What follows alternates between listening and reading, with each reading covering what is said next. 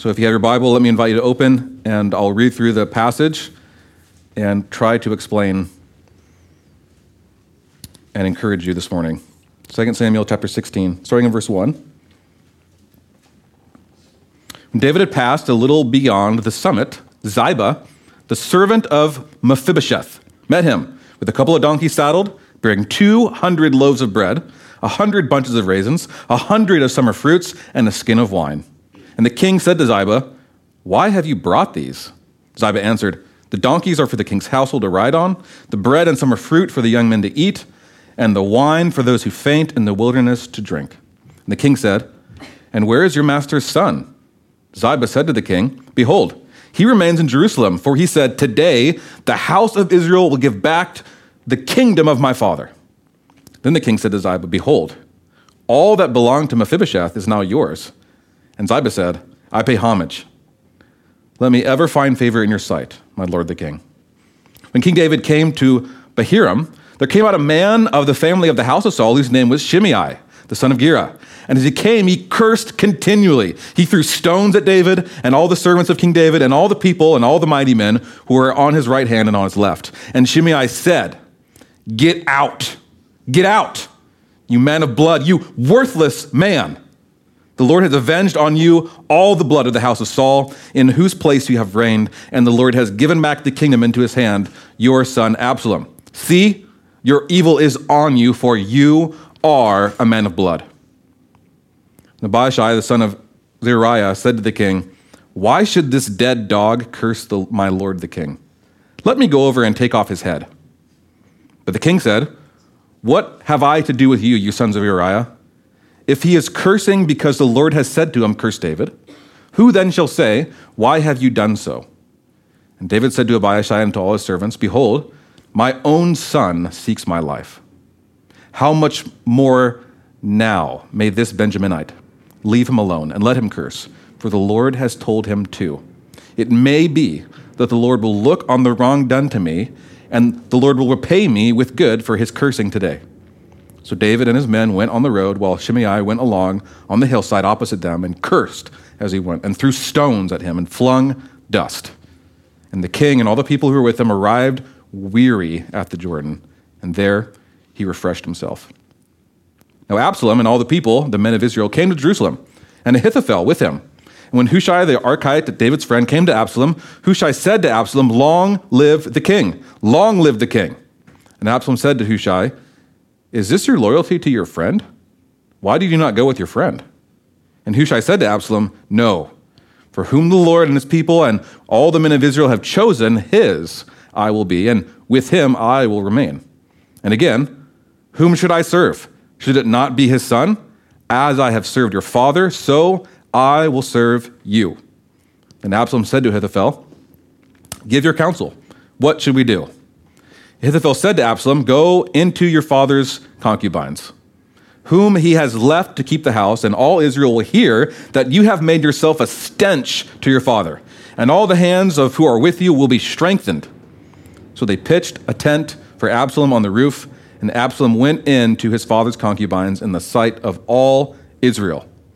Now, in those days, the counsel that Ahithophel gave was as if one consulted the word of God. So was all the counsel of Ahithophel esteemed both by David and by Absalom.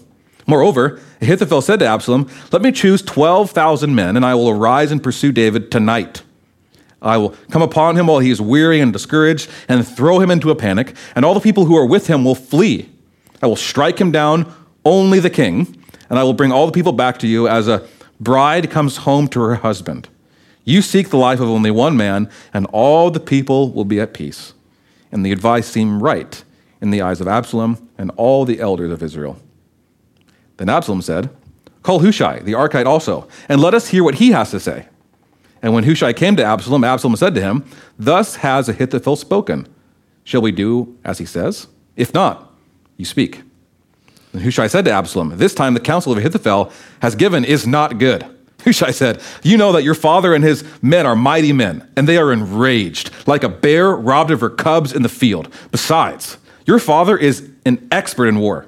He will not spend the night in, with the people. Behold, even now he has hidden himself in one of the pits or in some other place. And as soon as some of the people fall at the first attack, whoever hears it will say, There has been a slaughter among the people who follow Absalom.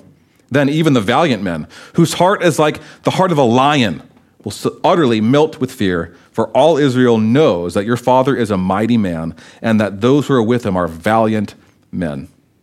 But my counsel is that Israel be gathered to you from Dan to Beersheba, and sand by the sea for multitude, and that you go battle in person. So we shall come upon him in some place where he is to be found, and we shall light upon him as the dew falls on the ground, and of him and all the men with him, not one will be left. If he withdraws into a city, then all Israel will bring ropes to that city, and we shall drag it into the valley until not even a pebble is found there. Absalom and all the men of Israel said, The counsel of Hushai the Archite is better than the counsel of Ahithophel, for the Lord has ordained, excuse me, for the Lord had ordained to defeat the good counsel of Ahithophel, so that the Lord might bring harm upon Absalom. Then Hushai said to Zadok and Abiathar the priests, Thus and so did Ahithophel counsel Absalom and the elders of Israel, and thus and so have I counseled. Now, therefore, send quickly and tell David, Do not stay tonight at the fords of the wilderness, but by all means pass over, lest the king and all the people who are with him be swallowed up. Now, Jonathan and Ahimaaz were waiting at En Rogel and a female servant was to go and tell them, and they were to go and tell David, for they were not to be seen entering the city. But a young man saw them and told Absalom. So both of them went away quickly and came to the house of a man named Bahurim, who had a well in his courtyard, and they went down into it. And the woman took and spread a covering over the well's mouth and scattered grain onto it, and nothing was known of it. Then Absalom's servant said to the woman of the house, Where are Ahimaaz and Jonathan? And the woman said to them, They have gone over the brook of water. And when they sought and could not find them, they returned to Jerusalem. After they had gone, the men came up out of the well and went and told King David. They said to David, Arise and go quickly over the water, for thus and so has Ahithophel counseled against you.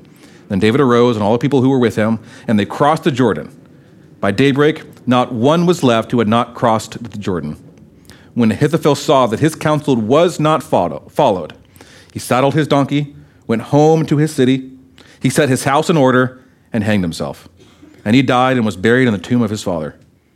And David came to Mahanaim, and Absalom crossed the Jordan with all the men of Israel. And now Absalom had set Amasa over the army instead of Joab. The Amasa was the son of a man of Ithra, the Ishmaelite, who married Abigail, the daughter of Nahash, sister of Zeruiah, Joab's mother. And Israel and Absalom encamped in the land of Gilead.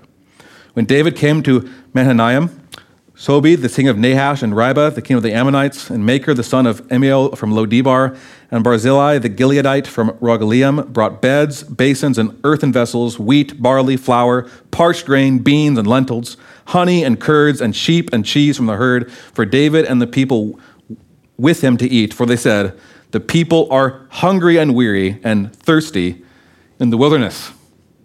Let's pray. Father, I need your help this morning as we look at your word. I confess that apart from you, I, I can't do anything. Please give us ears to hear and eyes to see, that we may see wonderful things about you, your character, your grace in this story. Help us to be encouraged and equipped to do the good things that you have called us to do in response to this passage. We affirm and we believe all scripture is breathed out by God, it's inspired by God, it's profitable for teaching and correcting and rebuking and training in righteousness. We want to be built up, complete, equipped for every good work. Help us to enjoy you through the story, to enjoy your grace and your presence with us. Help us to worship as we listen and eat and drink and sing in response. And in your name we pray. Amen. When I first pursued the path of pastoral ministry, I was 16 years old. And before this, my plan was to go to University of Washington, to be a brain surgeon, to make a lot of money, to retire early, to buy a yacht, and to sail off into the sunset. That was my life goal. I was competitive. I wanted to help people. I thought, who's at the top of medicine? In my mind, it was brain surgeons. So I want to be a brain surgeon. And at a winter youth retreat, the speaker shared with, with the, the camp that I was at that when an individual decides, when you place your faith in Jesus, it's a whole heart decision. It's not, it's not a little bit what you want and a little bit of Jesus. It's, it's all of Jesus. And it's not as though you simply trust him with your afterlife, but the trust includes your present life. So it's not as though following Jesus is it's kind of like ensuring a fire insurance life policy. When you die, you won't go to hell. That's why you believe in Jesus. It's no, Jesus has Lord over your whole life. So the, the pastor is sharing this, and following Jesus means he's not only your Savior, but your Lord. Following Jesus means that your life is no longer about yourself, your self absorption, your self centeredness. It's to be turned from that and given your life to Jesus and his purposes for your life. Being humble, other oriented, growing out of self, growing more in love for God and love for others. He's, he's sharing this message, and it just struck me. I was had self centered. I was more self centered then than I am now, but self centered, self focused. It's all about me and my life. That was my plan. And the best I knew how, I prayed, God, not my will, but your will be done. Take my life, use it. and I got this foreign desire, it was strange to me, to teach the gospel, teach the Bible, and love God's people. And you know, I was the I was I'd like to be in the back of the room. I was the quiet kid, socially awkward, homeschooled. You, you guys could have imagined, right? Still get nervous to preach. I opened the scriptures. I felt like God called me to open the scriptures and teach people about Jesus. And I've been on this journey ever since to study and learn more and to share what God is teaching me, to proclaim the good news about Jesus through all of the scriptures so that the church is built up in love and good deeds. And one of the things that I was confronted with early in my journey of studying and trying to teach the Bible is this idea of God's sovereignty, of Him ordaining things. You guys with me? His ordaining of all things according to the counsel of His will. I, I think one of the ways you can think about growth in the Christian faith is growth out of self centeredness, right? Growth out of uh, life is about you, and you're growing in, in being more other focused, growing in humility, thinking of yourself less. And I had a very self centered view of how God worked. He was more like a grandpa in a recliner. He didn't he wasn't active. He was there like if you needed him, you could go and talk to him, but he was going to kind of stay in his recliner. And I started reading and hearing about God's ordaining, God's pursuing, God's initiating, God acting, and it was uncomfortable. It was offensive. remember the first time I, heard a pastor explain grace as sheer grace, as in nothing you did deserved God's showing you grace. It was His act, His initiation, His work alone. Like you weren't good enough, you didn't clean up your life good enough. It was Him. That was offensive. I, I hated that message. I, I, you know, I, I was kind of determined to prove him wrong. So I read the Bible in like two months, three months, just blew through it. And I was like, wow, God is huge. God really does what he wants when he wants. He does ordain. Not to ignore our choices, not that our choices don't matter. But I had been taught that and believed the importance of humanity as moral agents. We make decisions, those decisions are real, but for God to get involved in that was very humbling. And if the Bible presents God as this all sovereign God who's complete control of everything, I mean, why do anything? Right? If there's a God who rules the world and nothing happens outside of his decree, it kind of confronts our individualistic American attitudes, doesn't it? Proverbs 19:21 says this: Many are the plans in the mind of a man, but it is the purpose of the Lord that will stand. See what that's saying? Many are the plans in a man's heart, but the purpose of the Lord will prevail. the God's purpose isn't, you can't change that. That's standing, that's going to prevail. Jeremiah 10:23 says this I know, O Lord, that the way of a man is not in himself, that it is not in man who walks to directs his step says, A man's way is not his own. No one who walks directs his own steps. So God is talking about God's direction, his initiation, his act, not only over the ends, but also the means. Pastor and author Paul David Tripp writes this The Bible teaches us the true validity of the secondary agent. You guys get that? Does that make sense? he explains it. He, I just I love the way that's written. It's like, okay, the true validity of the secondary agent is the way that God establishes his already ordained plan is through the validity of our choices, our actions, our belief, our faith, our obedience. The means is part of his plan. So God is so big, so powerful, so all knowing, so almighty that our choices that are very real. It's not like there's a giant robot who's just orchestrating. We're making real choices. We are moral agents, but he he knows those. You're like, you understand that? You understand crazy things like the Trinity, like God becoming man. That's wild. Doesn't make sense to me. Kind of makes my brain hurt. But the way that the sovereignty and the ordination of all things is presented to us in the scriptures is primarily to the church as a means of comfort, as a way of humbling us, growing us in trust. As Joseph tells his brothers, recorded in Genesis 50 20, as for you, you meant evil against me. That's what they chose. They chose evil. They, they were planning evil against him. But look, God meant it for good to bring about that many people should be kept alive as they are today. Some, some Bible scholars will say that this is kind of the summary verse of Genesis. What we meant for evil, God's going to use for good. Right? We, we, we wrecked the creation, we're sinning against Him, we're rebelling against Him, but God's going to use that rebellion for good. It's crazy how He can do that. So we don't have to be afraid of the future because God holds us, right? We, don't, we can look forward to what God's had for us because He has good things planned. We just we sing about it, and we really believe that. He works all things together for, for those who love him and are called according to his purpose. So when we I, I begin the introduction this way because when we come to 2 Samuel 17, 14, for the Lord had ordained to defeat the good counsel of Ahithophel, so that the Lord might bring upon harm to Absalom. I wanted to show this in the context of how the scriptures talk about the sovereignty of God. It's comforting. It doesn't excuse responsibility or choice or obedience or prayer, it empowers it You guys with me? I find it comforting to know that God's purposes will stand, that He is against those who plan to do evil. He's ordained their destruction.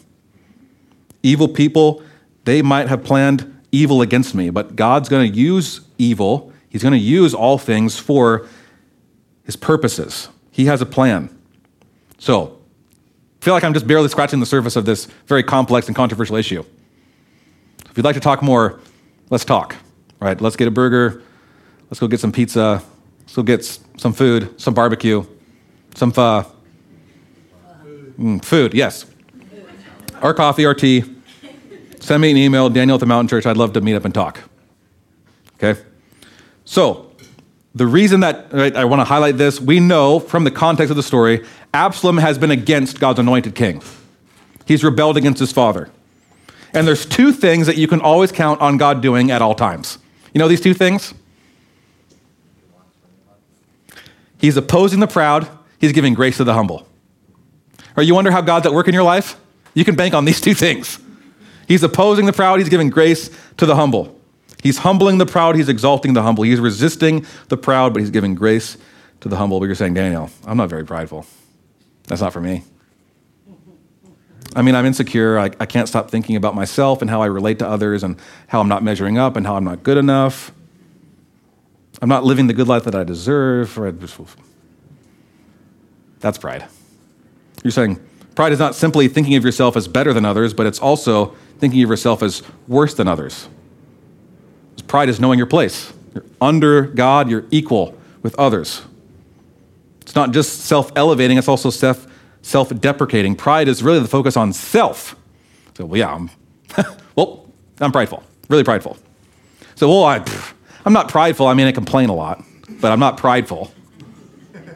So, well, what does complaining show? What's at the root of complaining? Express discontentment, lack of gratitude to God for the good things He's given you. I deserve better, and as a result, I'm going to tell you about all the things that have gone wrong in my life so that I can receive a kind of false comfort in you listening to me and saying, Oh, sorry. Your life sucks. I want a false kind of comfort for not getting the things that I want. Say, Well, I'm not prideful. I just complain. Well, those are against each other. You're prideful, you complain. Absalom has demonstrated great pride. So let's not distance ourselves from people who show pride, okay? That's what I'm trying to say. Those two things. I could go into a little more list. Let's keep, keep on, shall we? You guys with me? Okay. Absalom has demonstrated great pride. He, he thinks he can rule the kingdom better than his father. He's been undercutting his father, dishonoring his father, stealing the hearts away of the people. So the Lord, in his judgment and discipline of Absalom, because he loves David, he loves the people of Israel, he wants the people of Israel to flourish, he won't allow this pride and wickedness for long in this royal leader. So he has planned, he has ordained to defeat the good counsel of Ahithophel. He planned to bring harm, to oppose Absalom. This is what we see in the story. The Lord opposes the proud, he gives grace to the humble. And the Lord opposes Absalom. He listens to bad advice. This advice that he listens to is ultimately going to lead to his downfall. David, on the other hand, is presented as someone who, he, although he's deceived at first, he's ousted from his throne, he's cursed on the way to the wilderness, he's provided for by neighboring nations. The Lord is preparing a table for him in the presence of his enemies in the wilderness. So from 2 Samuel 16 and 17, we see the great wickedness and injustice and tragedy, but we also see how God is at work in evil, in, in the darkness. We see that the Lord doesn't forsake his people. He's promised to defeat our enemies. We see the, the fruit of faith of someone who trusts in this kind of God, and we see how David points forward to Christ, who is God's ultimate good news of triumph over evil. That's where I'd like to go this morning in the time we have left. So you could think about the story, 16 and 17, consisting of seven different themes. Seven. David and Ziba on his way out of Jerusalem. David and Shimei in Bahurim. Dave, Absalom and his council in Jerusalem. The reporting of that council to David. David crossing the Jordan with his company.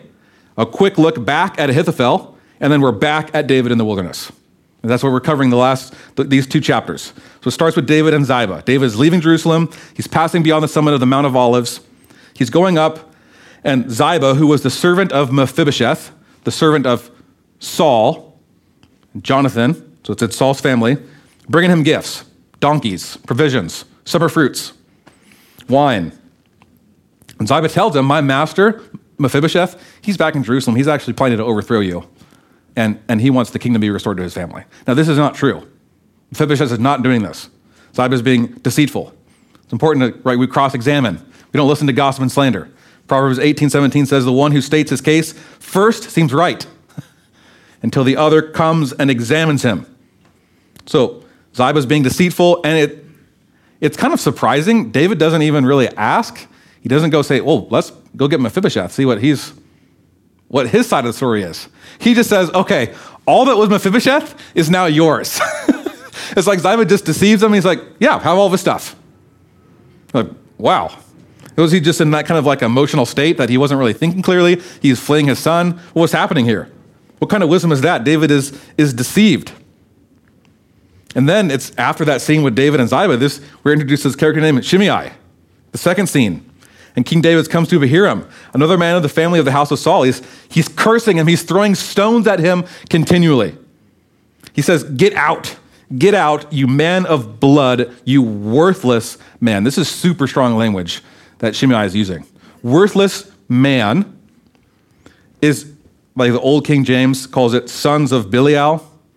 This wickedness, godless. The people who were called worthless men were horrible people up to this point. So 1 Samuel 2:12 is the same word.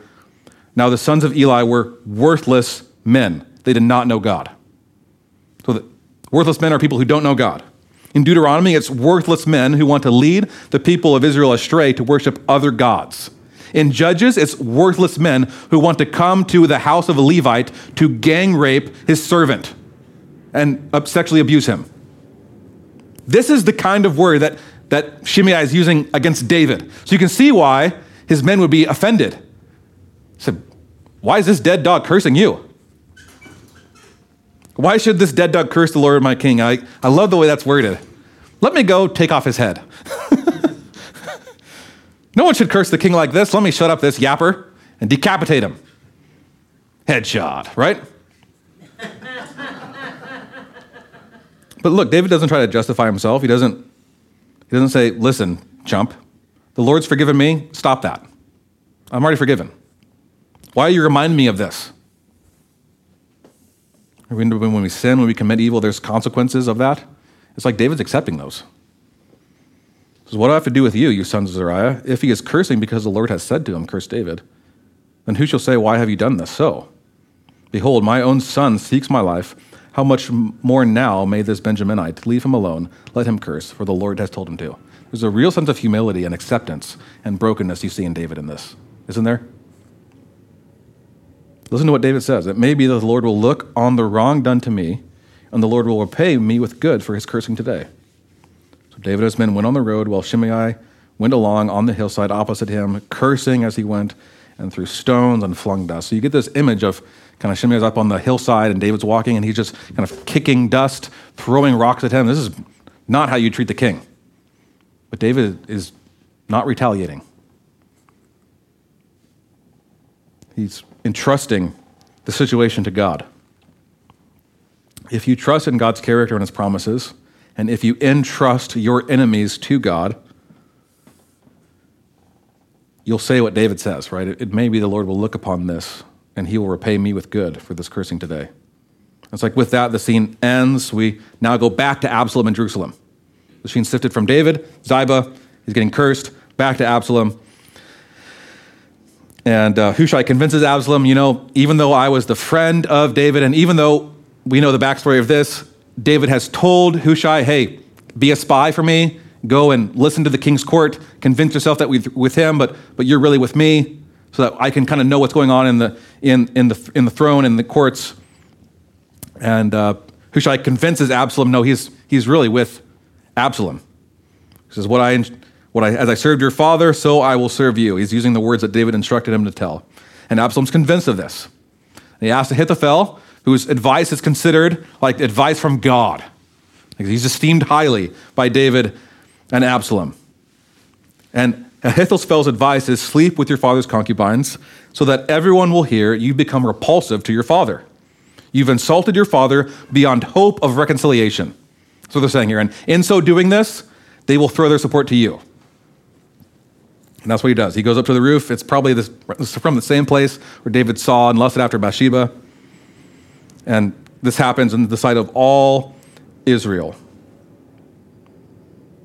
And Ahithophel's advice continues, and he says to Absalom, Let me choose 12,000 men, and I'll go and I'll attack just David, and I'll kill just him tonight.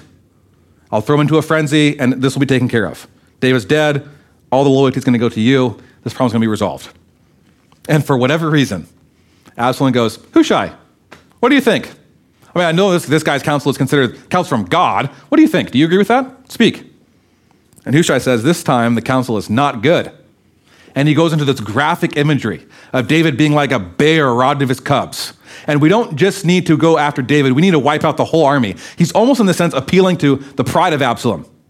And he's saying, let's light on him like dew. Let's just fall upon him. He's going to go into a city. We're going to surround that city with ropes, with siege hooks, and pull it down, pull down the walls, and storm the city. He's talking about an all out war here. Not just one man's death.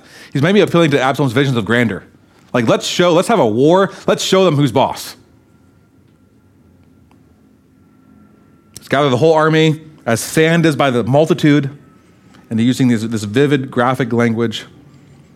He's starting to put seeds of doubt that Ahithophel's counsel is not good. David's going to be ready. Like he, this is a strong warrior. He's going to defeat his plan. And, and if this plan doesn't go well, then the support that you thought you had is going to go quickly away. There's going to be a slaughter. So then everyone agrees hey, Hushai's counsel is better than Ahithophel. Absalom said all the men of Israel, verse 14, the counsel of Hushai the Archite is better than the counsel of Ahithophel. For the Lord had ordained to defeat the good counsel of Ahithophel so that the Lord might bring harm upon Absalom. You see how the Lord is working in this way. He's not, it's not, it's not like they're consulting God, He's working through this. So we shift scenes again, and this time the news of this counsel of Ahithophel is reported to David. The priests Zadok and Abiathar, they relay the message to Jonathan and it's not recorded that the like what the advice is taken. They're just saying this was the advice that was given. These two options. One's going to be trying to take you tonight. The other's going to be gathering this whole army. So you just need to get out of here. Leave the Jordan. Cross over the Jordan. And the scene goes back to how Ahithophel responds to his counsel not being followed. He saw that his counsel was not followed. He saddled his donkey. He went off into his own city. He set his house in order and he hanged himself.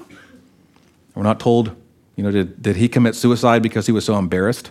That for so long his counsel was followed, and now here comes this here comes this guy out of nowhere that just now he's everyone's going to listen to him. Did he believe that, that Hushai's advice was so bad that it was dooming the plan for, from the beginning? Like, there's no chance of this, of Absalom kind of coming to power. This rebellion's going to be squashed. David's going to be king again. And he knows there's no chance of defeating David, so I might as well just end my life now before David ends it. We see here that I think opposing the plans and purposes of God brings about a kind of suicide, the choice of death. It's suicidal in a sense, sin is. It brings, it promises life and joy and flourishing, but it just leads to death. Chapter 17 ends with David having the surrounding leaders of the nations bring him provisions. They know those with David are hungry and weary and thirsty in the wilderness, and they provide for David. And it's kind of setting the scene for chapter 18, which is then going to be the war between Absalom and David. So, what can we learn from the story? these, this story that I think I, I presented the chapters together because I think it's, it's kind of one unified story of these two chapters. And I think we can learn from in the story, we see that the Lord's promises are true. His justice will come to pass. And in words of judgment and in promises of life, the word of the Lord is true. One of the consequences of David's evil when he committed that evil with Bathsheba and against Uriah was there was going to be trouble in his house wickedness in his house. And David is confronted by the prophet Nathan, who says this to him in 2 Samuel 11 11. This is what the Lord says Out of your household, I am going to bring calamity on you. Before your very eyes, I will take your wives and give them to one who is close to you, and he will sleep with your wives in broad daylight. You did it in secret, but I will do this thing in broad daylight before all Israel. It's not much longer. A couple chapters later, we're told a tent is pitched, and this is what Absalom does in the sight of all Israel. And in the promise of judgment, we also see in the story that the Lord doesn't forsake or abandon his people, even though it seems dark and bleak. He has promised to defeat the enemies of his people. Ahithophel's counsel was good. This counsel was regarded highly. Yet it was the Lord's plan, it was the Lord's grace to defeat, what it says there, doesn't say, I'm going to make Ahithophel's counsel bad, so everyone's going to see. He says, no, I'm going to defeat the good counsel of Ahithophel. Like, I'm going to show my power, my might over Ahithophel. I'm able to defeat the good counsel of Ahithophel. Hushai's counsel was not good. It's going to lead to Absalom's defeat and death. God ordained to defeat his good counsel. And we see David is presented as an individual who trusts, clings to, rests in the sovereign God of grace. And it's in this promise that he rests. And we see that God's word rings true. He takes the cursing of Shimei. He rests upon the goodness and the grace of God. 2 Samuel 16:12. It may be that the Lord will look on the wrong done to me, and the Lord will repay me with good for his cursing today. What would cause a king with his mighty men, men who are asking, David, this dead dog, let me take off his head? No one should talk to you like this. What would cause a king to not repay this kind of evil with evil? not to retaliate, not to get back, not to show him who's boss, right? The opportunity was there, yet it's almost as if in silence he's enduring this insult, these rocks, this dust being flung at him. What would cause that? I would say the only thing that would cause that is faith in faith in God, faith in Yahweh. Faith in the goodness of the Lord God Almighty, that evil never ousts God's good purposes. John Woodhouse writes this Evil never thwarts God's good purposes. Neither is evil ever justified because it is used by God for good. But the Lord is able to take evil and with it to achieve good. Shimei's cursing of David was a consequence of David's evil, yet David depended upon the grace of God. You won't forgive. You won't repay good for evil. You won't silently endure cursing without this kind of faith.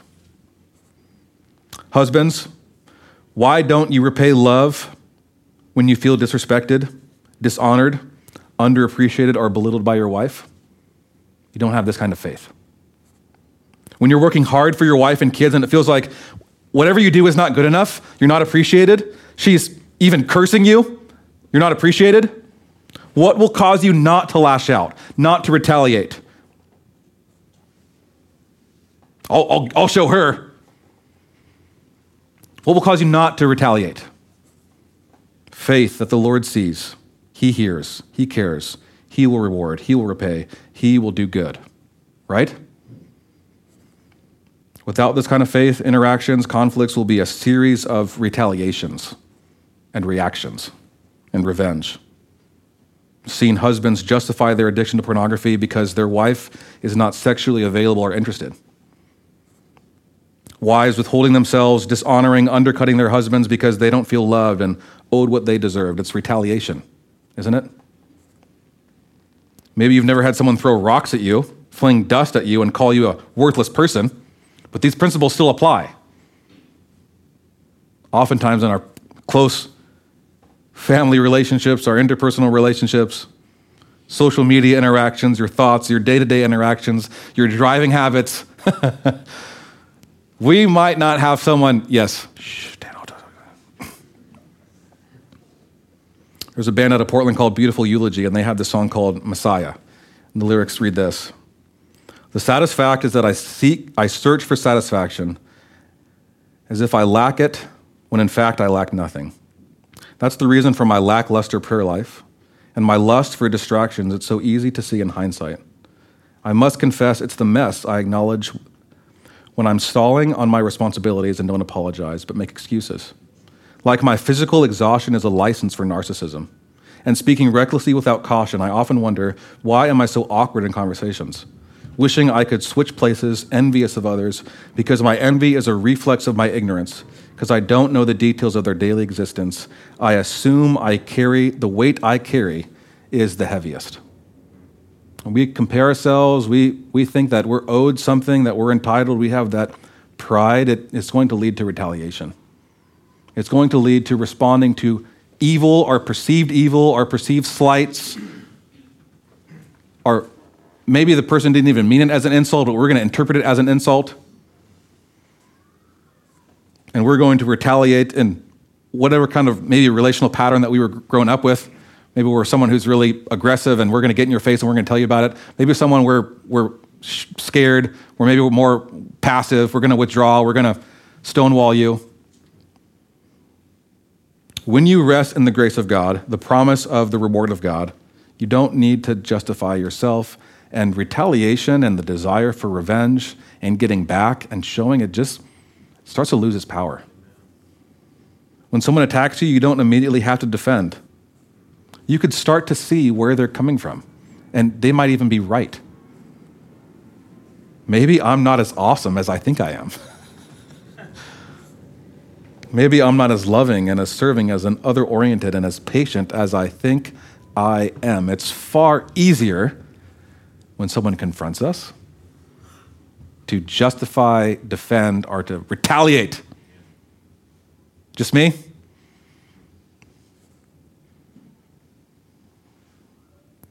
And church, I think the more that we see that there was there was a king to which David pointed. There was another king. A king who was cursed on his way out of Jerusalem. There was another king who was cursed and insults were hurled at him and he was dishonored and disrespected. He was stripped naked. A crown of thorns was beaten upon his head. He was mocked. Nails were driven through his hands and his feet. They made fun of him. And as those who were maligning him, insulting him, cursing him were spewing what they were spewing, he looked at them with grace and said, Father, forgive them. They don't know what they're doing. In love, he stayed on the cross. He suffered the death of a criminal he was sentenced to death for those, the kind of death that you would receive if you had treason against Caesar, against the king. And yet it was all of us, it was all humanity who were those who committed treason. All of us who treason against the true king, the God of all things, the great I am, Yahweh, the creator. And yet it's this true and powerful king who became a suffering servant, the one who had all the right Like if anyone could respond and retaliate and be totally perfect in doing it, it would have been Jesus. And he said, I, I forgive them. I love them. He returned good for evil, forgiveness for bitterness, love for hate, and indifference. And it's from this act of grace and mercy, as we're captured by God's grace in Christ to us, that our hearts begin to change, and are shaped, and are molded to be more like Jesus. This is what Peter writes to the church a church that was suffering and being persecuted. It says, For what credit is it if, when you sin and are beaten for it, you endure? But if, when you do good and suffer for it, you endure, this is a gracious thing in the sight of God. For to this you have been called, because Christ also suffered for you, leaving you an example, so that you might follow in his footsteps. He committed no sin, neither was deceit found in his mouth. When he was reviled, he did not revile in return. When he suffered, he did not threaten but continually entrusting himself to him who judges justly. He himself bore our sins in his body on the tree, that we might die to sin and live to righteousness. By his wounds you have been healed. For you were straying like sheep, but have now returned to the shepherd and overseers of overseer of your souls. This is the appeal of Peter. This is the appeal of the New Testament authors. Look at what Christ has done and respond and live according to that. Christ died that we might die to unrighteousness. The unrighteousness of wanting to get back when someone sins against us, wanting to one up, wanting to, in our pride, show that we're actually better than that, we're actually better than you. And when they heaped abuse on him, he didn't retaliate. When he suffered, he made no threats, but he entrusted himself to him who judges justly. See, when I think about this, in the good times, you know, our emotional brains respond quicker than our logical brains. Just like breathing techniques are actually helpful because of that. When I respond so quickly emotionally, a perceived slight from Stephanie, and I, I feel justified to get angry and harsh and lash out at her. And I think about this, man, that seems so trivial, doesn't it? It just has a way of just, just loses its power. That just, Father, help me to think more about that. I, Stephanie's not against me. So it's oftentimes just my interpretation. I assume intentions. Prideful. Pray for me. When we think about Jesus didn't retaliate when he was insulted, he didn't threaten in revenge when he suffered. He, he left his hands in the case of God who judges fairly. And it's different than David. Like David, this was a consequence of his sin. Jesus committed no sin. Perfect. And he did this for us. So then I, I, it's in response to what he has done that we love, we entrust, we, we humble ourselves, we pray, Father, would your heart for sinners, like you had on the cross for your enemies, would that be more of a reality for me as I grow and learn. Amen. As we're captured by how much He loves us, how much He has forgiven us, we will be changed to forgive and love others. And as we sin and as we respond poorly, we can return to Jesus and ask Him for help. Man, I messed up. I did not handle that well. I've been prideful. Father, help me. I believe, I trust you. Oppose the proud. Thank you for opposing my proud. But I'm prideful. I'm not joyful. I'm not loving. I'm not other focused. Thank you for opposing me in my pride. Give me grace to be humble. We pray that. Let's pray that now. Father, thank you that while we reviled you, we cursed you, you returned this cursing for blessing. Jesus, we confess there's consequences in our life that, that are good and right because we have been foolish, we have been self centered, we have done things contrary to your will, yet you are still so gracious to us. We confess that we have been deceived, we have been influenced by gossip, by slander, by lies, by deceit. We have been influenced in this grand view of ourself. We have wanted the glory for ourselves. We have been prideful. Thank you that you call us to yourself and you cause us at times painfully, but you humble us I've seen how you've humbled me in the past. I see how you're humbling me now. I, it's, it's awesome. that you will continue to humble me going forward because this is in the humility. I'm learning more about your grace towards me. I'm learning more about the power of your love, and I am becoming more freed and joyful and peaceful and other focused. Thank you for your work. Would you do this in our church, Father? Thank you for ordaining, for initiating, for working. You're not the grandpa in the recliner who gets involved just when we ask you. You, you initiate, you care, you respond, you move, you plan. Father, we're prone to leave you.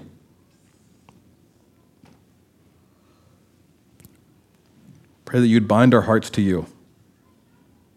Thank you that while we were straying like sheep, you pursued us. You took the initiative, and you have called us to return to the shepherd and overseer of our souls. Help us to be witnesses and examples to your grace as we seek to repay good for evil. Help us to trust and to have faith that in what you've done in Christ and what you've promised to do in the future, justice will come, wickedness will be dealt with, but we're leaving that into your hands, Father. Help us to trust and entrust others to you, and trust our circumstances to you, and trust our life to you. We, we love you and praise you. In your son's name we pray. Amen.